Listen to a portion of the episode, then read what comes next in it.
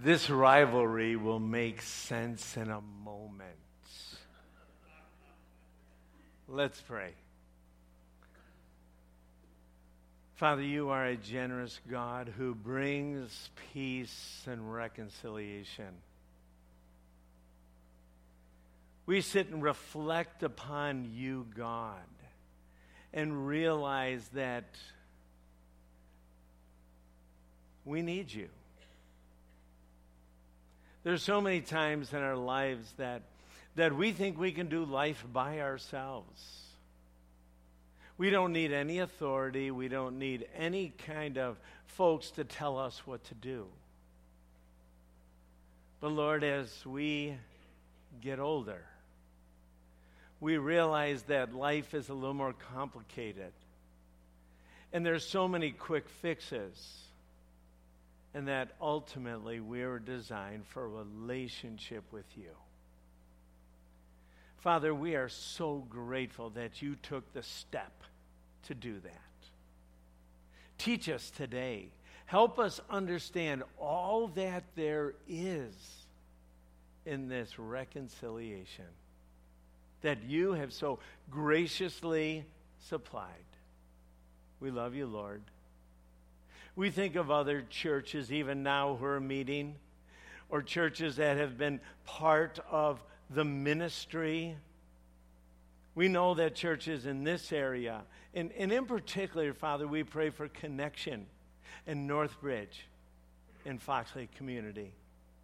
Along with these churches and all the others in this area, in this state, in this nation, and all over the world, we ask, God, that you would do something today, that we would see you more clearly and listen to you better. In Jesus' name, amen. Paul is in prison because of his faith in Jesus. He wrote a letter to the believers in Ephesus. The apostle spends the first 3 chapters in the book or the letter to the Ephesians, and he focuses on the foundations of their faith, reminding them of the blessings of being in and with Christ. Paul vividly remembers BC, life before Christ. That's probably why grace is such a big deal to him. But Paul had climbed the ladder of success. He had it all at one time, and then he met Jesus. Paul was drowning at that time, but Jesus rescued him. Paul was condemned at that time, but Jesus died on the cross and justified and unshackled Paul.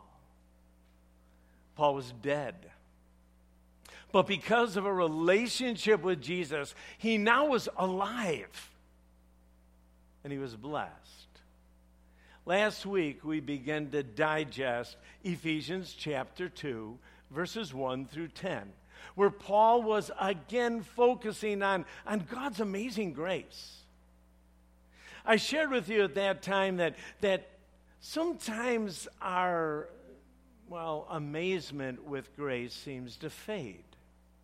We seem to forget where we were at times and what we did at times and who, we served at times.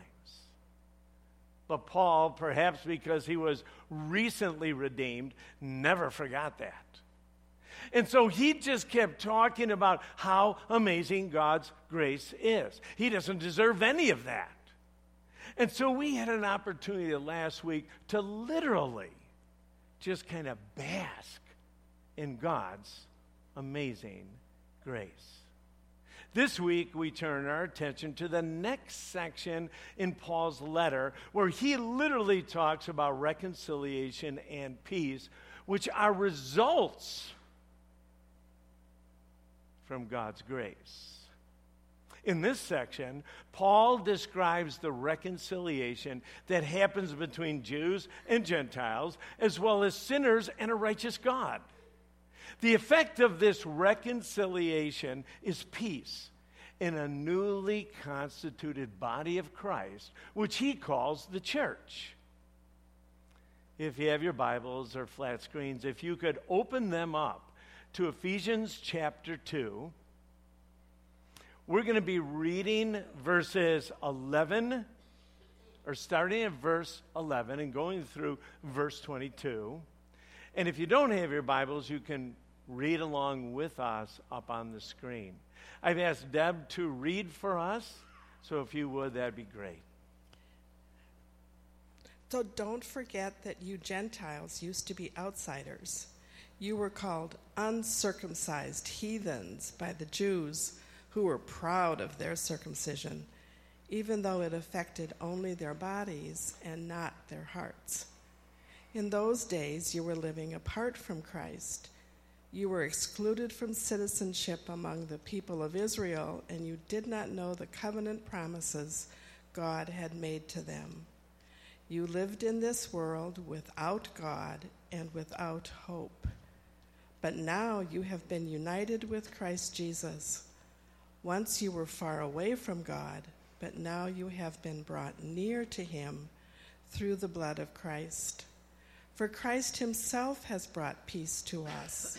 He united Jews and Gentiles into one people when, in his own body on the cross, he broke down the wall of hostility that separated us. He did this by ending the system of law with its commandments and regulations. He made peace between Jews and Gentiles by creating in himself one new people from the two groups. Together as one body, Christ reconciled both groups to God by means of his death on the cross, and our hostility toward each other was put to death.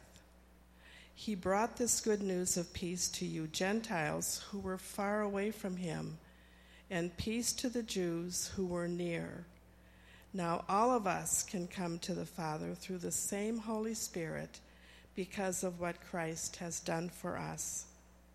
So now you Gentiles are no longer strangers and foreigners. You are citizens along with all of God's holy people. You are members of God's family. Together, we are his house, built on the foundation of the apostles and prophets, and the cornerstone is Christ Jesus himself. We are carefully joined together in him, becoming a holy temple for the Lord. Through him, you Gentiles are also being made part of this dwelling where God lives by his Spirit. Although this illustration is not perfect, it's good.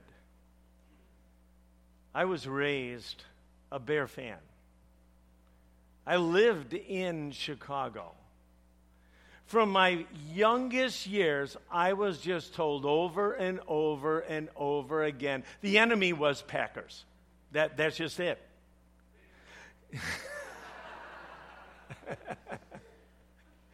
And so you come up through this kind of training, and there's actually a wall of separation.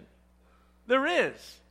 And the arguments happen, and it doesn't really help even that this Thursday they're going to mark 100 years of battling against each other. All the way through and say, who is going to be victorious? And so what happens is there's this great divide. And it doesn't even matter. Sometimes you're married to someone who has a wall. Sometimes you're in the same family. Like my brother. We grew up in the same household. And somehow he was deceived. I don't understand it. I got to be honest. We talk back and forth and say, Dave, where did you go wrong? Oh, my heart hurts. Now, the truth is, Jews and Gentiles at least 2,000 years ago, the chasm was way worse. It really was. Now, I'm sure there's some people that would die a certain fan. But realistically, whether the Packers win or the Bears win, it probably doesn't even make a difference. But to a Jew, all of their lives, they heard of those uncircumcised dogs. You don't hang with them. You don't associate with them. In fact, if you even go into their home, there's a whole kind of a rite because somehow you got Gentile cooties, well, or whatever you want to look at this.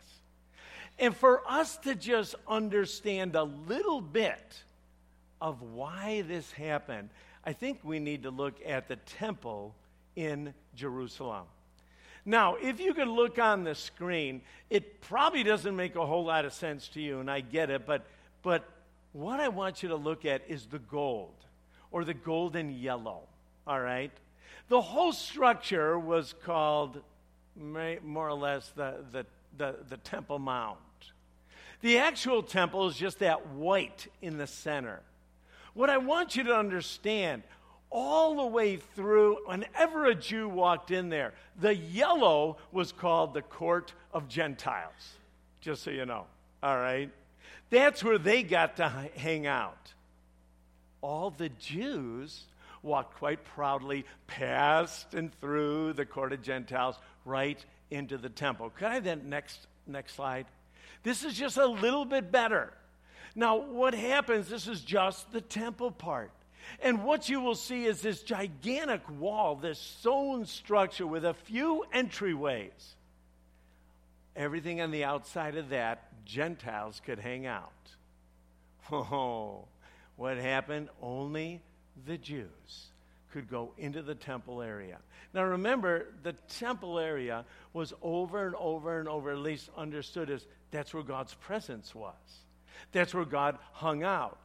So for years and years and hundreds of centuries, literally, what happened was that Gentiles were told, really no access to God. Now, there were ways they could, well, come to faith. But for the most part, that's the message they heard. So Paul starts off this letter reminding the Gentiles of life before Christ, before focusing on their rich new relationship with Jesus. Let's look at Ephesians chapter 2, starting at verse 11. Don't forget that you Gentiles used to be outsiders. Remember, the church was filled at Ephesus with Gentile believers. All right?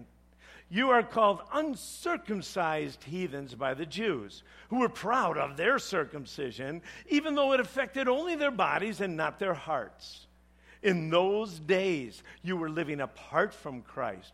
You were excluded from citizenship among the people of Israel, and you did not know the covenant promises made to them.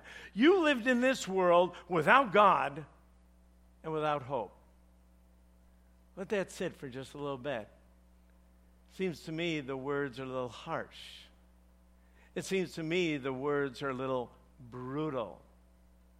And for those a little bit unfamiliar with at least the differences 2,000 years ago between these people groups, the one main difference was circumcision. And circumcision was the outward sign that they were God followers.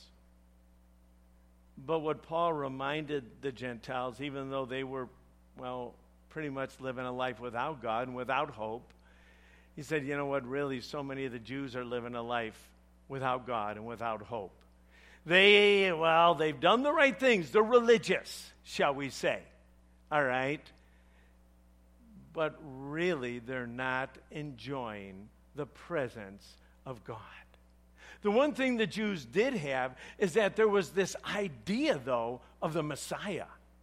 The idea of someone who would come and redeem a nation. But you look at these verses. You had no hope. You're living apart from God. You're excluded from kingdom membership. You were excluded from citizenship. You were far away from God. Some of them may have been religious. Some of them may have been really good. But they were apart. Wow. You read those verses and you sigh. So depressing. So hopeless. But look at verse 13. And again, in my Bible, it's circled. It's underlined. There are arrows pointing to this but. Okay? Starting at verse 13. But. This is how it was. But now you have been united with Christ Jesus. You were once far away from God, but another circle. Now you have been brought near to him through the blood of Jesus. For Christ himself has brought peace to us. He united Jews and Gentiles into one people. Oh, whoa. They just heard that again. Almost to some of them repulsive. What'd you say, Paul? Are you serious? You mean we're brothers and sisters now? When before we couldn't even go into their house? Look at this. He united Jews and Gentiles into one people, verse 14. When in his own body he broke down the wall of hostility that separated us. He did this by ending the system of law and its commandments and regulations. Because he fulfilled it. He made peace with both the Jews and the Gentiles by creating in himself one new people group from two groups. Together as one body, Christ reconciled, brought together both groups to God by means of his death on the cross, and ended literally a hostility toward each other. It was put to death. Verse 17, he brought this good news of peace to you Gentiles who were far away from him, and peace to the Jews who were near. Now, all of us can come to the Father through the same Holy Spirit because of what Christ has done for us. He says, but now Jesus broke down the wall that used to separate, well, actually you and God, but also broke down the wall that separated between you and other people on this planet.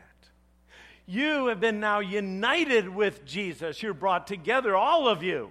You've been brought near. You have a relationship with Jesus because of the cross, because Christ died, because he shed his blood, because he redeemed you. We all once were far apart from God. But today, because of Jesus, you are brought close. You can experience abundant life and eternal life. Christ brought peace between Jews and Gentile. He is starting to paint a picture. Paul does not start the paragraph saying, oh, by the way, I'm just going to start describing the church. But remember, even in our introduction, a few weeks ago, we started talking, Paul was introducing this mystery, this amazing new people group called the church. And in the church, it's going to be filled with Jews and Gentiles and Samaritans, all those that come to faith. Again, Jesus broke down the wall. I know I showed you a picture before, but I'm going to show you a very short video clip again. Just picture yourself to a Jew and to a Gentile, what these words meant. Let's look at it.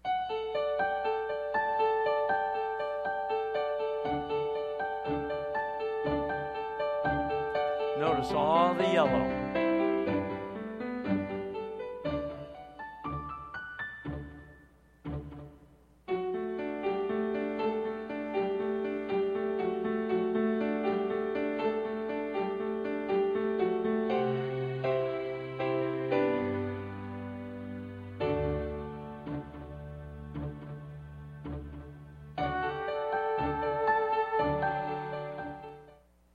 This was such good news. It was so good. I'm sure the Jews felt a little bit awkward at this moment, but there were no more walls to God. They were looking again at Gentiles when God was trying to say, I sent my son to bring those who were far, the Gentiles, and actually bring those who were near, all those really religious people, all those that understood all about God, all of their lives. I'm going to bring you close to me also. Mostly because all of us are new creations. You see, when Jesus Christ saves us, when we come to a place recognizing that Christ paid our debt, Paul tells us in 2 Corinthians chapter 5 that we are literally new creations. We are brand new from the inside out.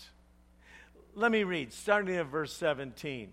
This means that anyone who belongs to Christ has become a new person. The old life is gone. The new life has begun. And all of this is a gift from God, who has brought us back to himself through Christ. And God has given us the task of reconciling people to him. For God was in Christ reconciling the world to himself, no longer counting people's sins against them. He gave us this wonderful message of reconciliation. So we are Christ's ambassadors. God is making his appeal through us to others. We speak for Christ when we plead, come back to God. For God made Christ, who never sinned, to be the offering for our sin, so that we, everybody on this planet, could be made right with God. So Jesus made the Jews and the Gentiles one people. Whoa. He reconciled the estranged by means of the cross.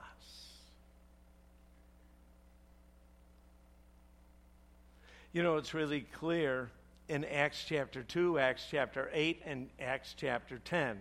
Remember, the Spirit came. The disciples were all waiting for the Spirit to come and empower them. That was Jesus' instruction once he went up to glory.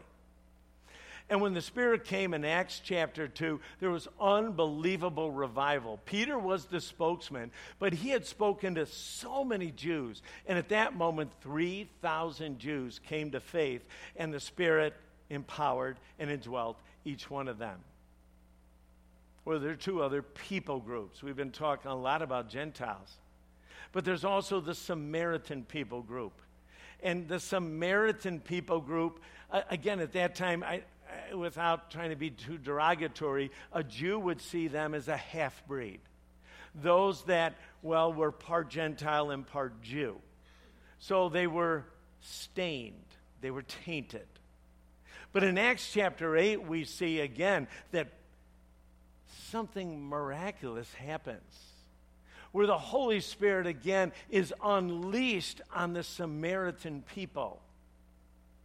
And then God makes a huge statement. You know, in Acts chapter 10, and so many of you know the story of Cornelius and Peter.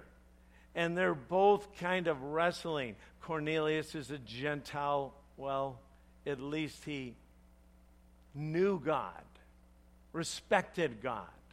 Probably we would call him a proselyte. But Peter was still struggling with this whole Gentile thing. He just was. And God appeared to him in a dream. And in Acts chapter 10, we find really clear, again, that the Holy Spirit not only came upon Gentile believers. And as you go through Acts, over and over and over again, this was hard for the early Christians, at least those who were Jewish. Like, why is God, like, really seriously? But again, what they didn't understand was all their religious standing didn't give them life either.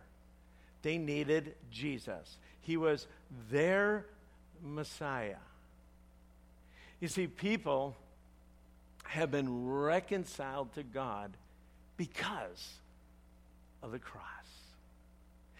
Jews and Gentiles are not the issue in our church today. But I do think the message is clear. First of all, that God loved this world, and he sent his son to die in your place and my place so we could be reconciled. You see, peace is available with God to everyone. Think of that. The opportunity that each one of us have to have a relationship with Creator God. A people, all of us at one time because of our sinfulness, far off. But now we are brought together. Reconciliation changes us from the inside. Back 2,000 years ago, the great hatred for other people groups by the Jews, and actually the Gentiles back. But when Jesus came in, and Jesus changed us, and when Jesus made us new creations, he gave us a capacity to love and to forgive and to look at other people groups, even people groups that we looked down upon with disdain, and to be able to welcome them and be part of one body. Could you imagine even some, as Paul began to teach about the body principle, where all believers would be part of Christ's body, and there would be one forefinger and one middle finger. Well, the forefinger could be a Jew, and the middle finger could be a Gentile, and your ring finger could be a Samaritan. Whoa! And you're working together. Like, I'm stuck with you now. Like, this is a bummer. Like, why would this have to happen? And God says, do you get this? This is so amazing. You guys so far apart, doing your own thing, and I've brought you together. Today, so we can love those within our walls. I'll say, oh, Rick, don't you know that Jesus gives me the capability of loving everybody inside the walls? Oh, I know that. But do you know, again, and please don't be too offended by this, but there's some people here who are really hard to love. Yeah. In fact, I'm hard to love. I know it's hard to believe. But it's true. There are ordinary days. There are selfish days. But God gives us the capable of recognizing we're all one. We're a family. We are part of God's body. How cool is that? And what's even cooler is that we get to woo those outside the walls. Woo. Never knew that was like a biblical term. It actually is. Is that we are a fragrance.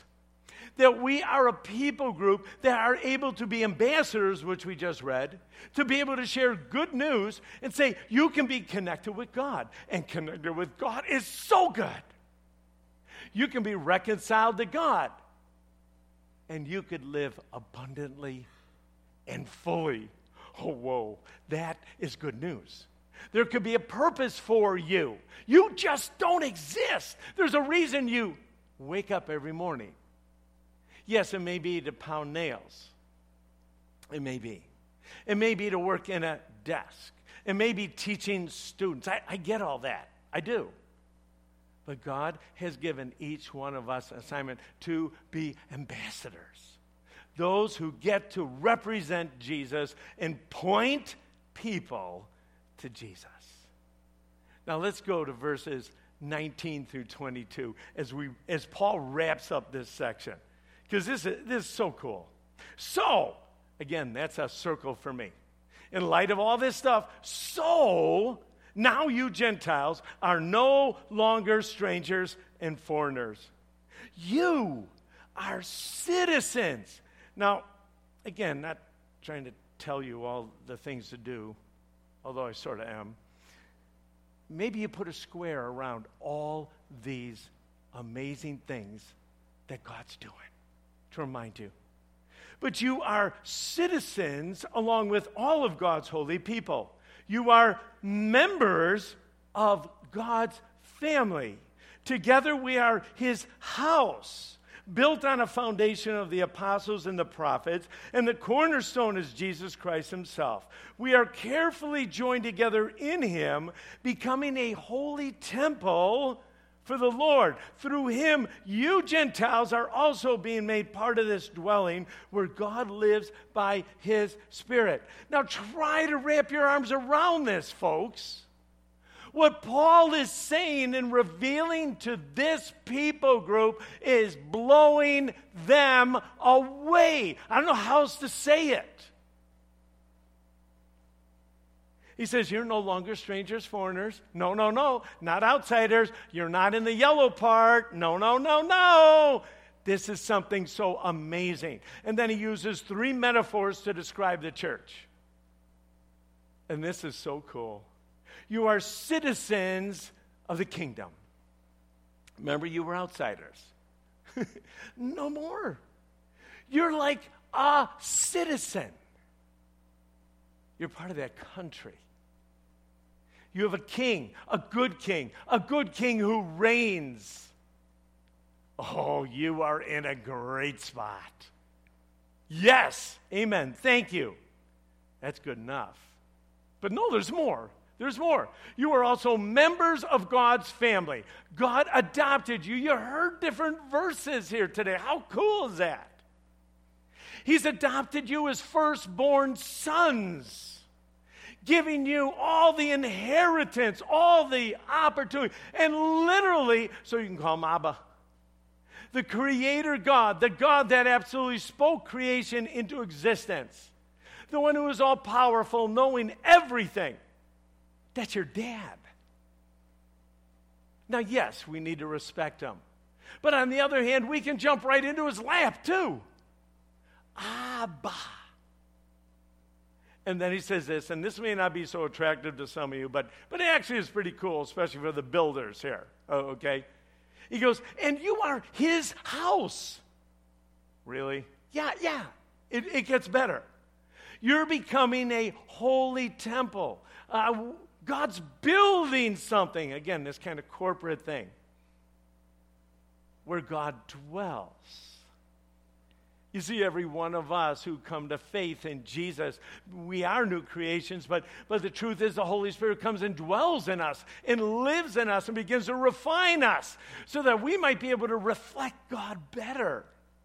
And together we're stronger. But it says Christ is the cornerstone. It always goes back to Jesus. Now, there's some better devices right now, but actually 2,000 years ago, when you're building a temple, you're building a house, you're building anything, there's always a cornerstone. And that's the spot where everything was plumb and level, all right? You'd keep going back to that spot, or else you'd have a really crooked house, okay? Things wouldn't fit. So you go back to the cornerstone. It's the cornerstone. And remind me again, that's Jesus.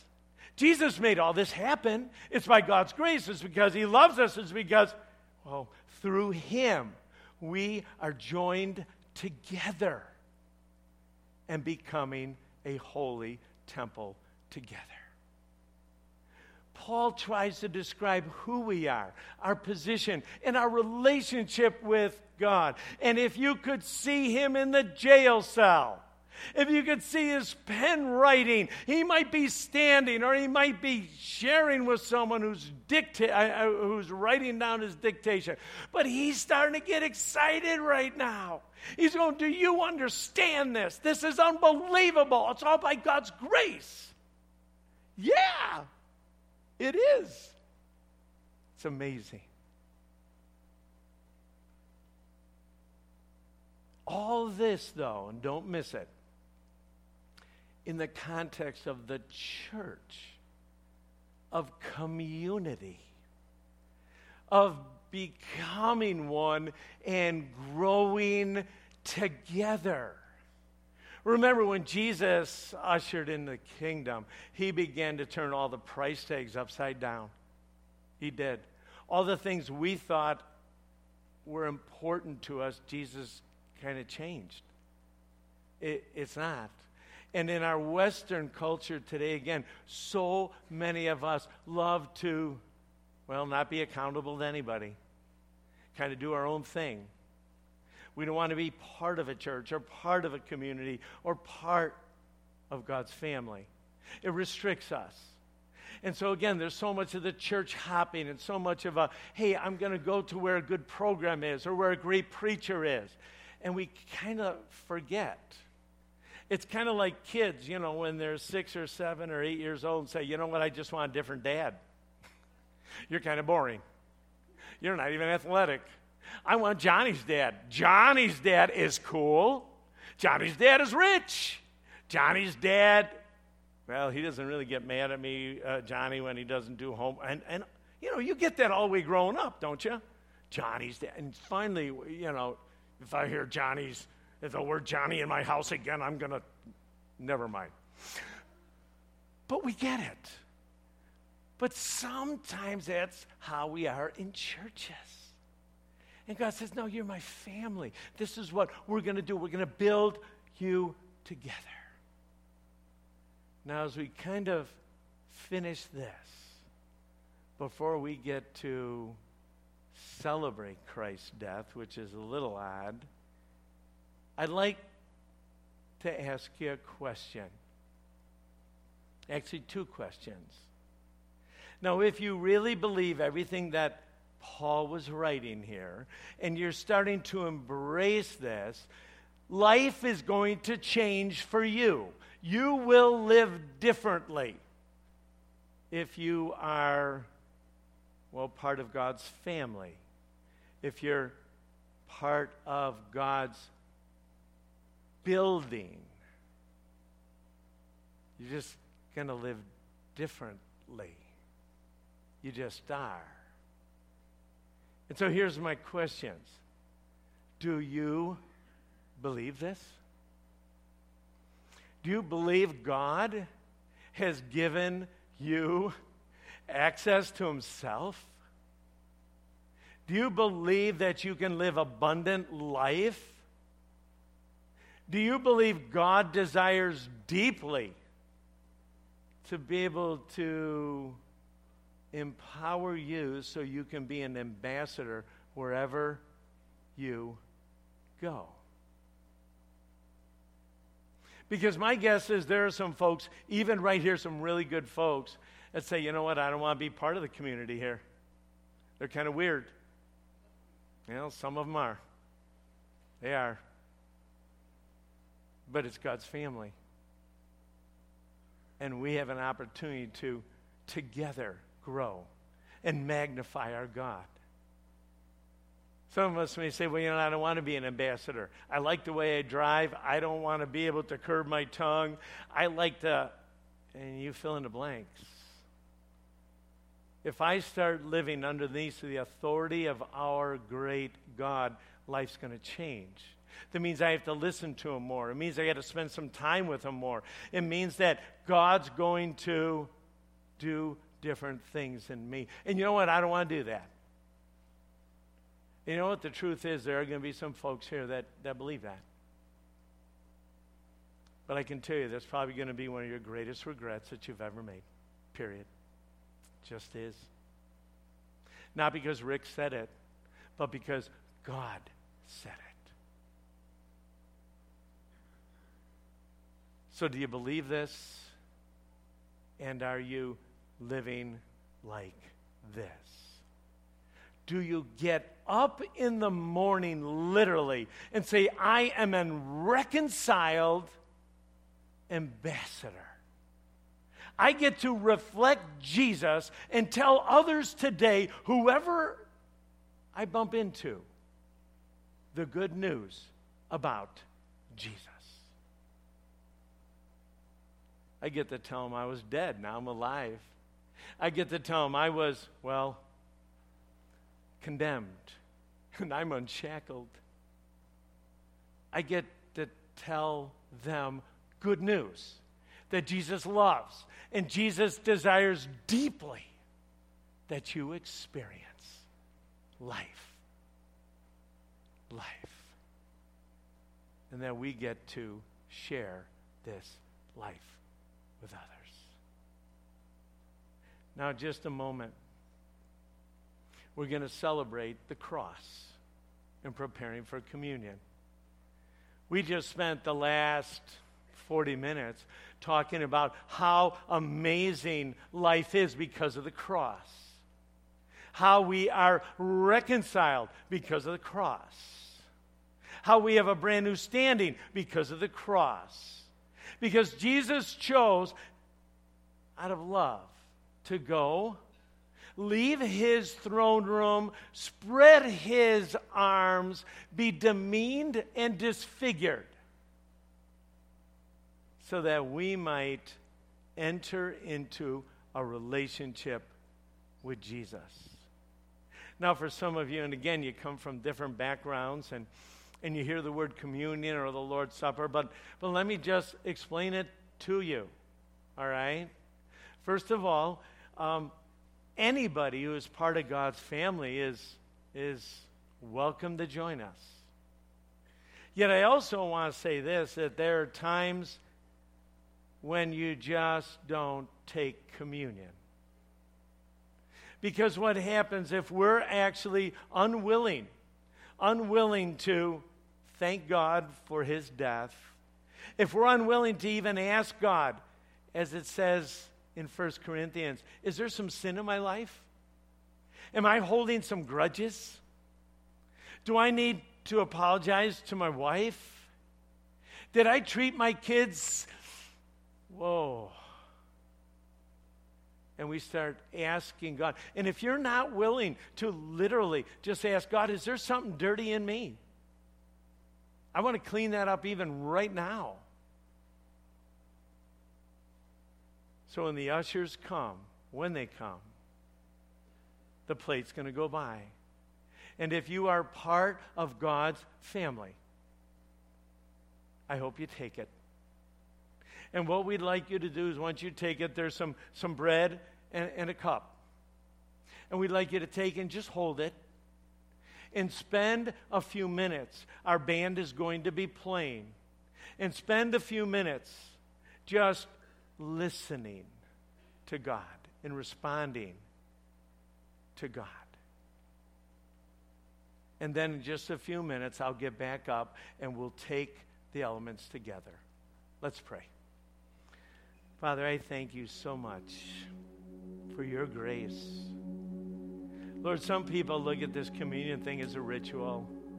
All right, you kind of do it if you're kind of religious. But God, you told us that we keep forgetting too much all you did. And that we sometimes even become casual towards your death. And God, we don't want that.